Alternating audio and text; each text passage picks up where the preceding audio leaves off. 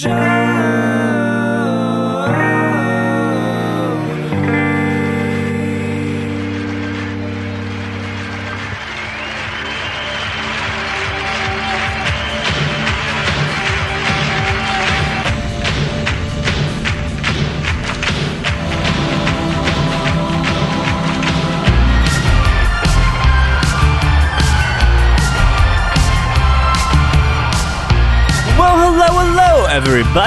to another installment of Show to Review with Mike G, the show of life, the show traveling, the show of being a punk looking to get laid. I just turned 37 this weekend, and obviously, every year as we have another birthday, making it yet a year closer to perhaps the end, not to be morbid, but we do reflect and we think about life and have we done all the things that we wanted to do?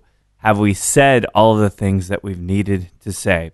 And this first chat, the first of two at two separate occasions with Mr. Tomas Estes, is an amazing conversation, an amazing deep dive into Tomas as a person, the spiritual entity himself, the intellectual being, and really a Renaissance man, a man of the world and a man of this universe. Don't want to oversell it. It was a great chat this first time around. Tomas and Carlos Camarena were in town talking about Tequila Ocho. And ultimately, this chapter, this first chat, is a discussion, a foray into Tomas's departure from the hospitality industry and diving into Tequila Ocho full time.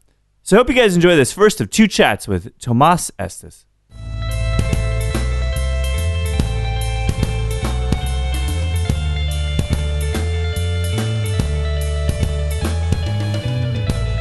Been in hospitality for 40 years since 1976. It's amazing. I went into hospitality having been a dishwasher, a kitchen commis, and a busboy, and that was it. Yeah. Uh, I ventured into being in the restaurant business as a means to be able to live in Amsterdam, Holland. Was that the, that was the ultimate goal is to live in Amsterdam? the whole goal was to live in Amsterdam, and I needed a way to support To fund it, myself, right? Yeah. To fund it, to to live. What was in Amsterdam? Pardon me. What was in Amsterdam that drew you there? Was it the Amsterdam. So I, out of out of university, I went into teaching. Oh, I was a high school teacher, what subject? uh, English, English. writing, Yeah. And a wrestling coach because I was a intercollegiate wrestler. Really? For, for four years. Well, that's crazy. and two years in high school myself. Mm-hmm.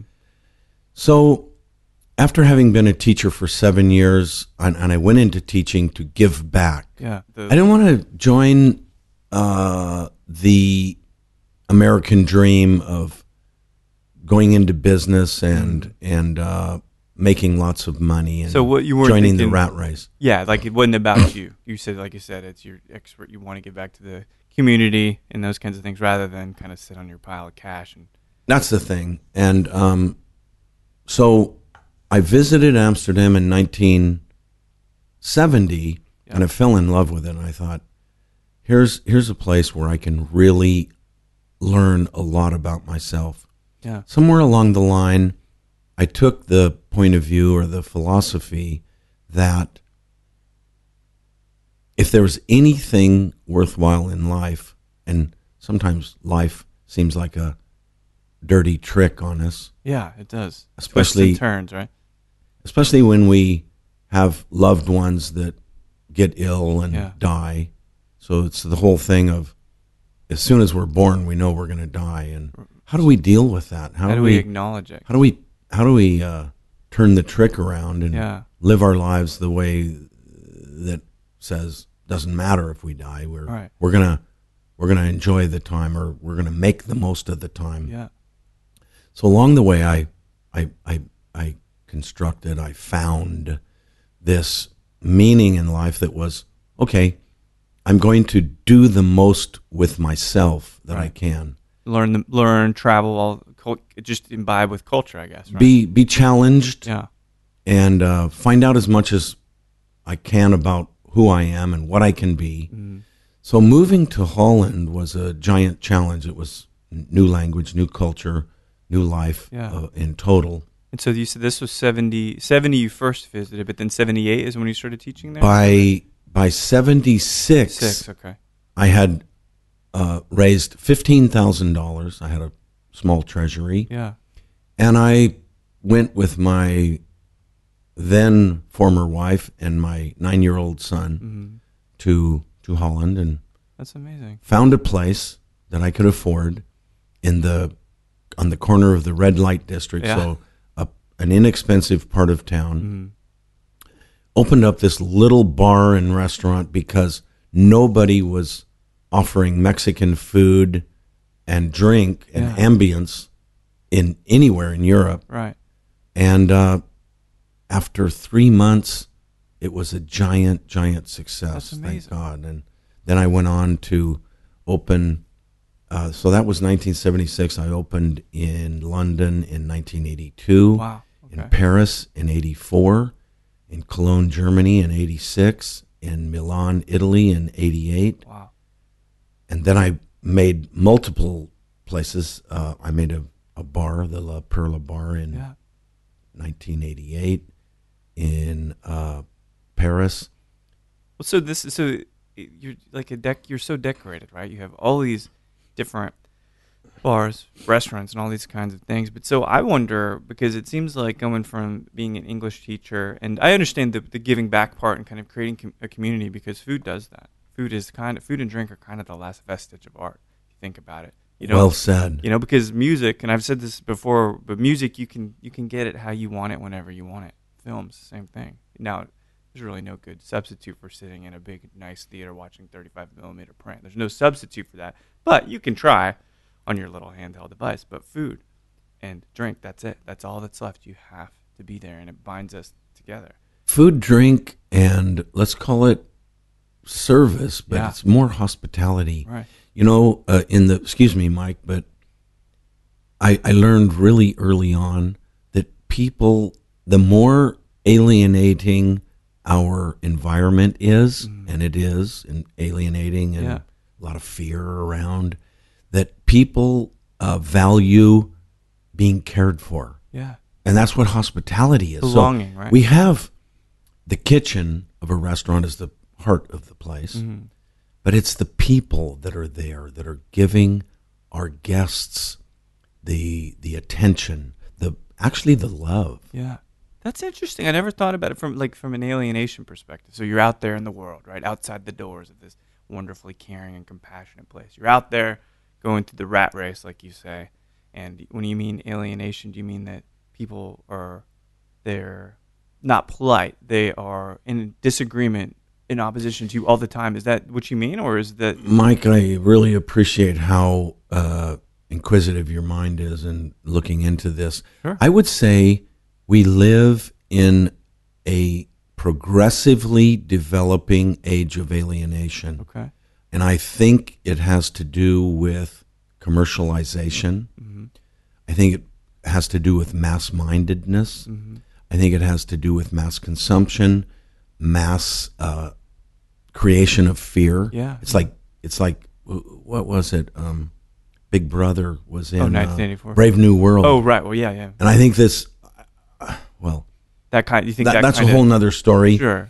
But um, you think things are becoming that commoditized and that rounded and that conformed. I, I do, Yeah. and I think the larger we have a globalized world, the more alienating it is. I think the family is breaking down. Sure. Oh, that's very true. I mean, kids just don't eat at the dinner table with their Oh, parents like they used to. You had to. My mom would make us Uh, come, but I appreciate that. I made my kids, but their friends. I said to my kids, "Yeah, we're going to eat together." Oh God, Dad! Why? I said, "Look, Because. you know, don't your friends do this?" And they said, "No." I said, "None of them? No." really. So I, I find that it's um, it's a it's uh, through electronic media. Yeah. It's it's all distancing. You- It's very- texting instead of talking. Yeah. You know what's interesting? So, and this is kind of, and, and the thing that I love about doing these interviews, I never know where they're going to go, and they become academic. At times, they become product based. But this is something I've been thinking about a lot, a long time. Is that why? So why is vinyl coming back? right? So vinyl is com- the only increase in any of the segments for, for music is in vinyl. Okay, all right, cool. Well, what's that mean? Well, I think what's happening to your point of alienation, that's very, very true. But I think there's actually a positive side to that, in that you're everybody is always trying to force feed stuff down my throat via you know, banners, web ads, commercials, everything.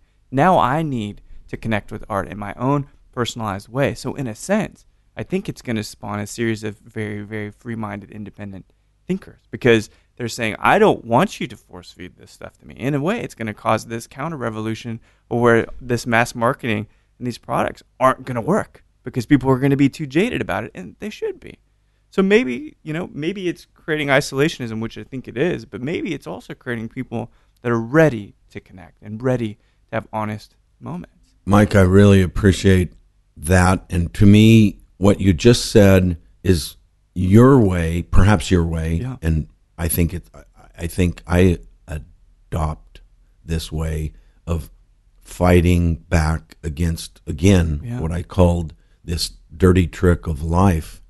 So, as our culture develops in this alienating way Yeah. or ways, we can choose the way that we want to fit in, not fit in, rebel against it.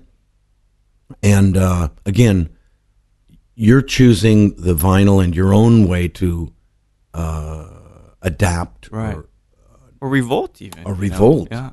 And so, um, again, back to the way that the world is going, the more that things are com- commoditized, Yeah, I don't even know if it's a word, but I've used that word. mass produced, the more you can find your way to create a soul spirit that nobody else has done. The the way that I can choose to make a product with heart and soul in it Yeah. in a world that is becoming more and more devoid of that Soulless, as a yeah. gen as a general rule. Absolutely. So it's like the slow food movement coming out of Italy or, or uh, emanating first of all out of Italy. This is a wonderful movement Yeah. that is a reaction against fast food, uh, mass production, mass Right. thinking, Slowing it down, changing the tempo, you know, reclaiming a piece of appreciating. Yeah. Yes. Savoring, right. All of that.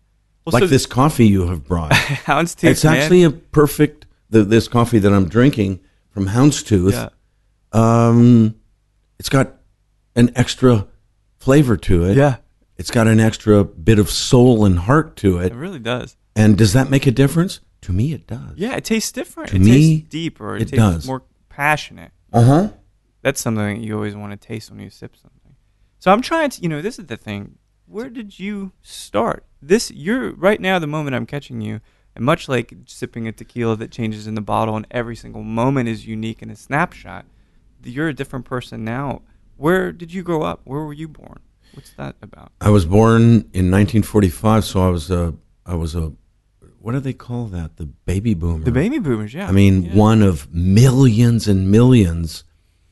And uh, I I grew up in a suburb of Los Angeles in the east side, East Side.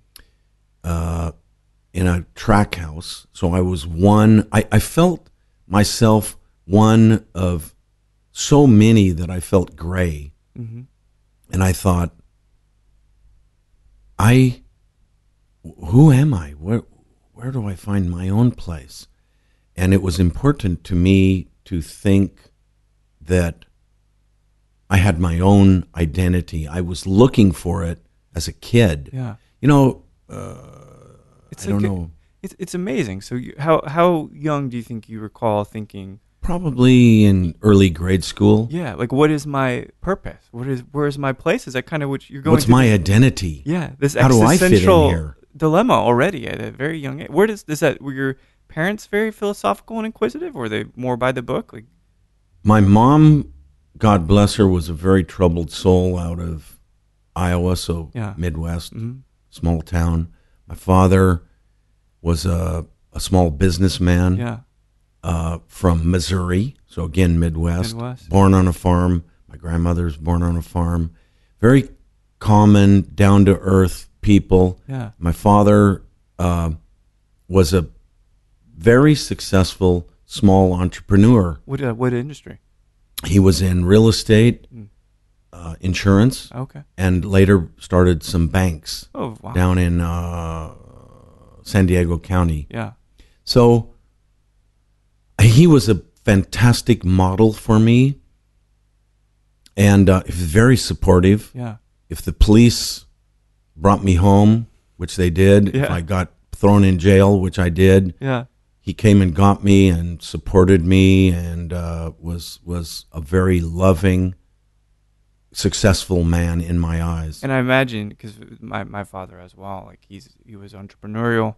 He's been in this industry for the hospitality industry for a long time, and his dedication to his work. That's what stabilized me after I went through that really, really kind of tumultuous creative period. Now, Mm. you know, my mom's San Francisco hip, San Franciscan hippie and stuff like that, and but still kind of like the the, the L seven of hippies, really, because she's kind of square, even low lovely. But you, do you think that you're trying to find your identity and perhaps your place in all of this? That that is where you were doing. I mean, you talk about getting arrested. Is you talking loitering? You talking drinking? It's like common stuff. Mostly drinking and acting out, Yeah, rebelling. rebelling. The James Dean times we talking, or before that? Oh, slightly after. Okay. So it was in the early '60s. yeah, all right. the time of the the Cuban Revolution Yeah. and uh, long the early times of long hair, and Yeah. again uh, finding one's own expression. if there was an ideology when you're talking about in your teens, was there a fashion sense or a movement that you felt aligned to at that point?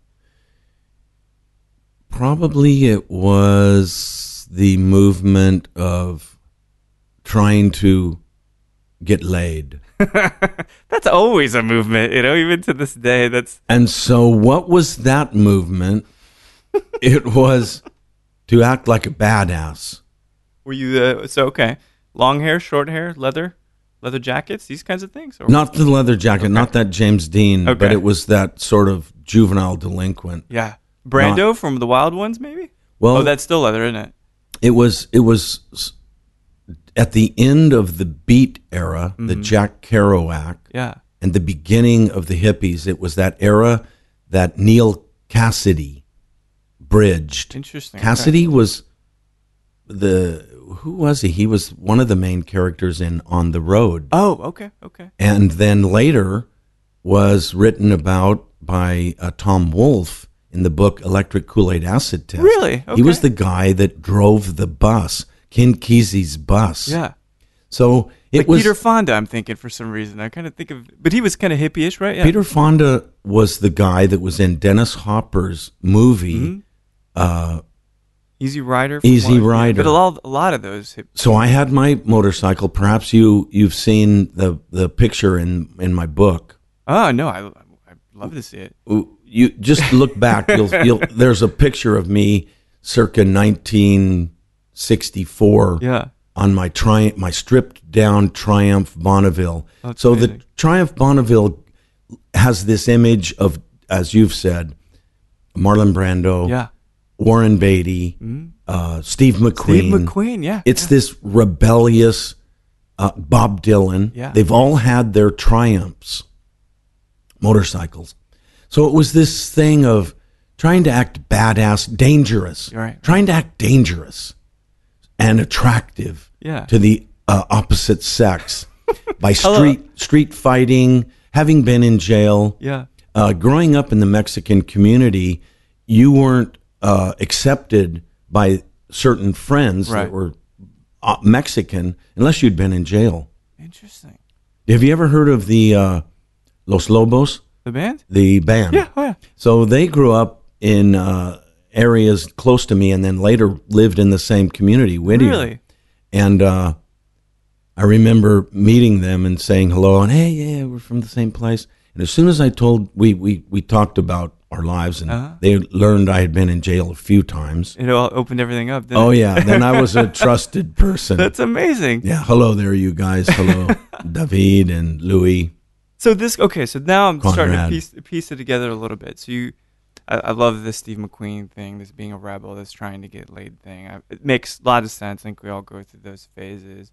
and you're what, what would be the word? You're part of the Hispanic culture because that's where you're living, right? So I imagine at some point you get introduced to the food, maybe happenstance or as a side note, but you're around it, right? The culturally, were you feeling those kinds of influences? Absolutely. And so in grade school, about a third of the kids were Mexicans or Yeah. Mexican Americans. And I, I remember going to Bobby Amasquito's house Mm-hmm. and his mom making flour tortillas there at home and beans and having burritos with him. And it was early on that I could see the Mexican kids had their identity. Really? Now, in the United States, in those days, and I'm sad to say, still today, Mexicans have are stigmatized. Oh, absolutely. They are looked down upon.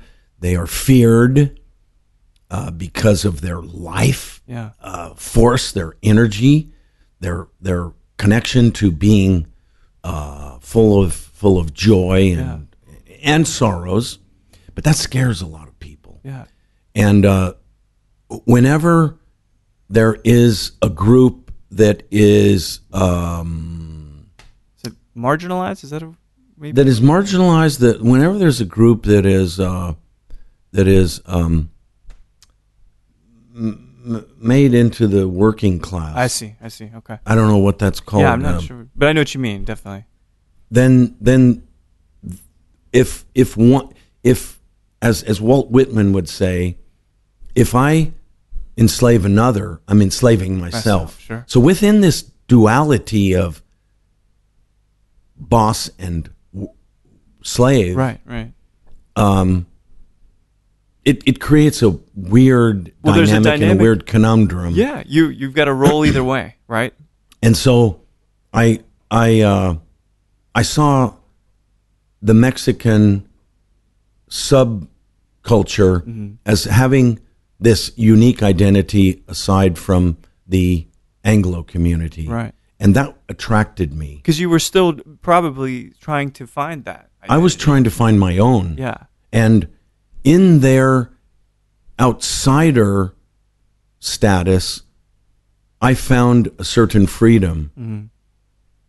Instead of being like everybody else and in, in a way enslaved by that, Yeah. I wanted to step out of that. I wanted to be my own person. I wanted to make my own decisions. And that, that was following the beat Yeah. Absolutely. uh, tradition. Right. It was following the hippie tradition, and I don't know where that is now. I mean, I don't either, but it's different. I mean, it's become uh, technological now, but you still Yes. can you can leverage technology in a good way, and you can share things. And the cool thing is that it's a flat space now, right? Well said. You know, you did, access is no longer an issue. Whether you talk about music, we're having an interview that thousands of people can hear at any time that they want. You know, and it's just Yes. an amazing thought. And just we're just two dudes sitting talking, but there's this flatness to it, and I love that accessibility. That's one of the perks of the world becoming globalized. Yes. well, you know, also I totally agree. you know a disadvantage as well. Well, so okay, this makes sense. So you you're getting this, you're in a sense empathizing and also identifying with the the Mexican culture. When you when did you move out of that that area? I think that whole thing of empathizing is that how we say it? Yeah, is that fair? Yeah, I I think that that is something that has really more and more gotten a hold of me. Again, this transcendental idea. Whitman again. which Whitman expresses to me so well that we are all actually one family, Mm-hmm. but even larger than that, we are all one soul. Yeah. Even with the with nature and animals as well, I feel I feel Absolutely. that way. And, Yes. and that's that's always that's a side discussion. But the way that people somehow distance themselves from nature as if somehow they're a different species, although we're made of the same stuff. Yes. you know, it's very interesting that we'd rather not find things in common. We'd rather find points of difference, which doesn't make any sense to me. No, me all, neither. you know. It, it seems so counterproductive. Yeah. It seems so harmful, Yeah, absolutely. potentially harmful at Definitely. least. It's okay. So we got the the English ta teacher piece. We've got the massive impact to the world of hospitality and restaurants. So there are some college years there. I imagine for how studious to me anyway you, you seem that that would have been something you wanted to pursue. This had to do with the wrestling. Yeah. So I had been a high school wrestler for two years. Mm. Uh, I followed my wrestling into college, Yeah. bec- also because I didn't know what else to do. Sure. And then Did you get along- a scholarship then for wrestling? No, no. along the way, the Vietnam War came. Mm-hmm. And then I, with my mindset, with my kind of idea of not wanting to be a part of this big organization Yeah. called society, I certainly didn't want to be a part of the military service. Right. And when the Vietnam War showed its face, Yeah. I really didn't want to be a part of that. So it was safer to remain in school I see. Okay. And, be uh, drafted, I guess, right? than to be drafted. Yeah. So uh, uh, that's that was my academic side. Interesting. And then once again, as I got towards the end of my eligibility with wrestling, Mm-hmm. intercollegiate wrestling, I thought, what what, what am I going to do with my college education? And I could see that one of the things that attracted me and had value for me Mm-hmm. was to give back to the society, and that looked like a good opportunity to be a wrestling coach and a high school teacher. Interesting. Okay. So, did you was English a field of study that was of particular interest, or you kind of fell into it because it was part of the curriculum? It was more part of the curriculum. In fact, English was my minor. My major Oh. was I, I put together uh, social sciences, Oh, interesting. Okay. and, and they used to call that uh, liberal arts. Liberal degree. arts. Yeah. You, you've heard of that? Oh, sure. Yeah. So I just put together whatever I had done out of my interests, Mhm. and that was uh, they that was my degree. Yeah. Interesting. Did you? so it's a good way to kind of uh, take shelter in a sense, or some kind of uh, insulation against being drafted. So that makes sense? Yes. So you're doing the wrestling piece. You're studying larger, other liberal arts, as you say. And so when you, you when did you finally finish college? What year would we be talking then? I believe it was. Uh, I graduated high school in 1964, and the next five years, 64, 68. Okay. Okay. And so then I. Where did you a- go to school, by the way? College.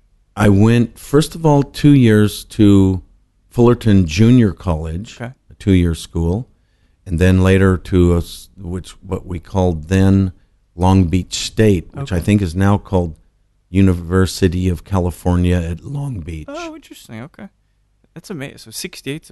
Man, this is an amazing year when you talk Oh, about that- music and art and all of that. Well, everything was in this tumulting state of change. Yeah. Anybody that was earlier non-possessed, who mm-hmm. anybody that was outside of the privileged class, which was basically Anglo Anglo uh, males. Yeah. Yeah. So women's rights started coming up. It was the sexual revolution. Mm-hmm. Mexican rights started happening. Black or African American or whatever Right, we want right. to call the those Civil that, rights that, movement that group. that, right? Youth, hmm everybody that w- had been outside of this so-called establishment were seeking their places Yeah. and f- finding them. That's amazing times. Just it seems like a zeitgeist of so many different Russian colors and all these kinds of things that have to shake out and form something. You know, Yes. that's the best. But where did? So where you do have a you have a excuse me, Mike. You have Sure. a, a strong uh, focus on music. Oh yeah. I mean, look at look at Bob Dylan's music, Bob Dylan's poetry, sure. his expression, and the other folk singers Yeah. talking about You, uh, Joni, uh, Joan Johnny Baez. Joni Mitchell, Jo- yeah. Joan yeah. Baez. The Beatles still putting out records. The Beatles. In 68. Beach Boys. Absolutely. Uh, Zeppelin was about to start. 69 is kind of when they dropped that first record. But a lot of great things happening. You know. And and a lot of expression Yeah. of dissent and and finding one's place Yeah. in the madness. did you emerging from the ashes of college did you think you had a better sense of identity at that point that you knew kind of what your place was more Good question. or was it just the same kind of I don't I'm still feeling it out. I still got to figure out where I am. I think it's been a progression all the way along, and it's still here right now. Yeah. As I listen to you, I'm I'm I'm learning about your experience and your perspective and your wisdom, and I'm incorporating that into at this very moment Mm. into this ongoing ensemble. This class of, life, right? Yes, Yeah. indeed. So, having gone to university was was a good crucible for me Yeah. and having been a, a competitive wrestler, I learned a lot about myself there. I Mm. learned what I could do and what I couldn't do. Sure. Your physical limitations, right? I mean, Absolute a great physical as well as interior. Really? Because when you go out there, you you have to screw up your your courage Yeah. and face that other person. They could have the wipe the floor with you. You know? I mean, I can I don't know that I could ever do that. Competitive sports like that. Of course, you could. Well, I suppose I could do it. I don't know that I would do it well. How about that? I'm not sure I did it well either. I I won the majority, way ninety nine percent of my matches, Wow. but it was more about the experience for me than winning, yeah. and it was more about again learning about myself through it. And I also wanted to have my own style of wrestling. Interesting. It's like Muhammad Ali uh, really defined himself with Yeah, this extraordinarily fresh and different style Yeah, that very wowed the world. Of, of course, I would not want to pretend that I was a Muhammad Ali of of, of No, wrestling. a, but it is a fair comparison in the sense that finding your own style in anything and finding your own perspective in anything is, is an important thing. yes, And you know, I, I love this industry is just laced with brilliant personalities and brilliant experiences. And I so one fascinating people. Absolutely, absolutely. And I know one that we're gonna have to talk more because just we have to. There's so much more. But I'm coming back to find out Yeah. about your Sotol. yeah, we'll, we'll go take a trip Your spirit. to, I'm- West Texas. We'll see what we could come up with. We just went out there last weekend actually, and we found a little piece of land, and it's Sotol country, man. There's no agave growing out there in Boerne, Texas, outside of San Antonio. It's strange. I've got to see the country, Yeah, your it's beautiful. distillery, and try your your spirit. Sure. Yeah, we will. We'll absolutely have to do it. Thank you. Yeah, but so. So we're gonna let's we still got some time. We still want to chat. Okay, There's gonna you you've got your eye on the clock because I do, yeah. We're going to get Carlos Camarena in here, and this man has st- stories, to after tell. stories, right? So, I think that the you know the next conversation we have, I'm thinking about it already in terms of chapters. Okay, that, good. That, that'll be kind of the Thank you very chapters. much. Yeah, and I think that that's how this works. So, when did love enter your life? Did you see yourself doing the marriage thing, being a father? Very early on, uh, I became a father, and that was like when I was 21, when I was wow. a school teacher, Mhm. and um, I've been. It feels like I've been a father all my life, and it's one of the. So I've opened all those restaurants. I think 18 restaurants Wow. in these 40 years Yeah. in the six lands. So the last country was Australia Wow. with a very dear friend of mine, Phil Bailey. He and I opened like 16 or 17 restaurants together. And so um, I forgot my train of thought. Oh, that's right. Mike. So- bring me back. Yeah. So you, you said you've been a father. What Ah, like yes, your whole thank life. you. Yeah. So I feel like I've accomplished a lot in my professional life. Right. Having had a number of restaurants, Success. worked with a number of fascinating people from countries all over the world, Mm-hmm. in countries all over Europe. And it is my personal life of being a father of four sons that is one of the things that I'm most proud of and I remain most attached to currently, Yeah. today, at this very moment. because it's your professional life, th- that's a thing that, of course, there are bouts of love and there are bouts of passion it. Absolutely. But it's serpentine, it's up and down. yes. And, you know, to kind of bring it back, it's, it's a, again, an interesting place because fatherhood, that's something that will always give back and you'll always enjoy that. You don't need to change your careers, right? Like, you know, at this point, I don't, I doubt you're thinking, well, I'd like to have a daughter now. You know, it's, it's a little bit like, you know, you've got these things, you got four sons, you said Yes. and this is it's amazing again because this is a transitional period right now and you'd mentioned that no one works full time for ocho but Ah, yes. but i suppose that's you've had the success professionally this will be the next chapter for you to dedicate your professional life to the tequila I know that you're going to always be probably writing, you'll always be engaging and speaking with people, and I think that'll be a piece of you as it seems so inherent to your nature. But I also feel like maybe this is the time you're going to be all in in the tequila. Interesting question. It is that it will it will be easier and clearer for me Mm. to do much less or, or almost nothing with the restaurants and much, much more with the tequila.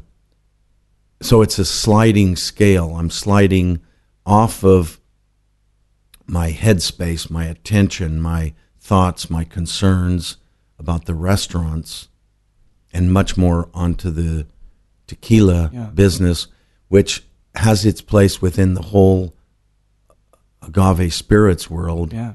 even including something like Sotol, Sure. which is Part of not that conversation. For mm-hmm. sure. Sotol, which is not specifically and academically and technically an agave spirit, an agave or Absolutely, an agave right. spirit, but doesn't matter. It's a wonderful, it's an absolutely fantastic, wonderful uh, expression Absolutely. of nature, what nature gives us with this wild sotol Oh, or yeah. spoon plant. So, yes, I think life is, for me, all about remaining fascinated, remaining stimulated.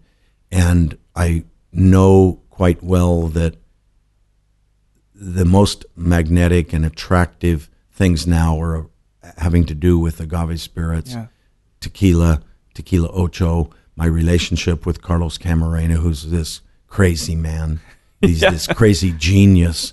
Mad the- scientist, right? Oh, mad, mad scientist. And in between the two of us, we have so much fun and so much fascination doing things, breaking out of the envelope and breaking out of the box. Yeah. And so that I find very attractive. It's an amazing place to go. There's It- no, there, it's boundless. It exactly it is, and I can't wait again to see what you've been doing because I know I'm going to get more turned on and more excited about what I'm doing, and the likelihood that I'll find something in the page in pages of your book uh, to bring into mine Yeah. is is uh, something I'm really uh, quite excited about. potential. Again, there's no ceiling to this. There's so many Yes. undiscovered territories. It is, in a sense, the Wild West in terms of North American agave. You know, and that is a whole other conversation, an academic one at points. But uh, does it is it hard to? I, I- I doubt that hard is probably the right word for it. But are you? Do you feel any sense of loss or kind of mourning? Oh, that's a strong word. Transitioning out of the restaurant side of things. Yes. Yes. Uh, I I have so of the I'm not sure even how many restaurants I've had of my own cuz some of the ones that I designed, conceived and opened were for other people or they were franchises. But of the probably 10 that have been mine, I now have three in London and one in Paris. So I've sold and closed. For instance, uh, Australia Yeah. with Phil Bailey. We lost our lease in Sydney, Australia, and there was a small death there when we closed it.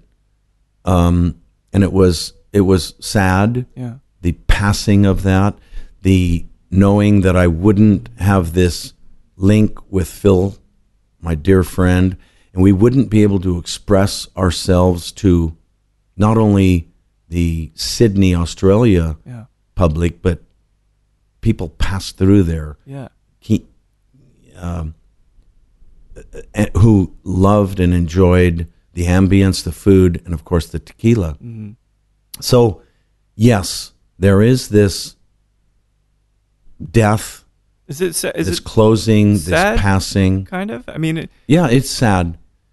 And what I'm doing is focusing instead of uh, what is finishing on what is starting right. and what is continuing, Yeah. the new horizons, Opportunity. the opportunity. Yeah, well said. Well, it is. I mean, we're we're just just out of spring, but it, it probably corresponded quite quite largely t- to spring and things being reborn. Yes. Things taking a new turn, a new Mhm. season. Just looking around that corner. I mean, it, it's an amazing thing. And and Tomas, I mean, it. I talk to a lot of people, and I love people. People are my favorite thing. They've got so many different stories.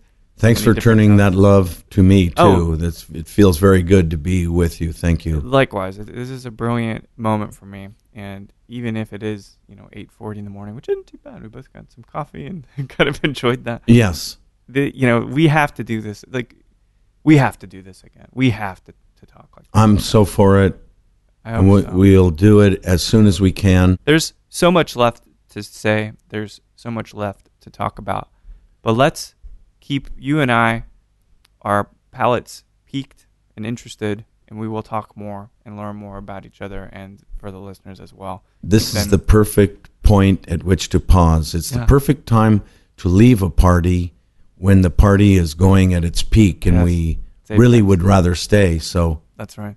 Tomas, it's, it's been amazing. We, Thank we you will so do much. this again, and I Thank you, Mike. I Mike. promise you. So thank you. I look forward to it. Me too. And uh, thanks for doing this. Oh, it's a pleasure. Thank you so much. Good. So, kind of a gift to myself and homage to life itself. My first chat with Tomas Estes didn't know him all that well and have been privileged to spend more time with them. And I'll bring the more in depth and kind of the more romantic side, perhaps, of Tomas this Thursday. So, I hope you guys enjoyed getting to know Tomas. It's a special feeling to be in a room with him and hear him talk about what an amazing life he has led and really as a pioneer in the tequila industry what kinds of things he's done about agave and, and, and educating us on how you connect with these spirits it's always poetic talking to tomas about life and tequila so thanks everybody for listening to Show to V with Mike G. No matter if you think that last night's halftime show with Lady Gaga was the best ever, or if you're really wanting to look for another boxing biopic to watch, please keep dancing.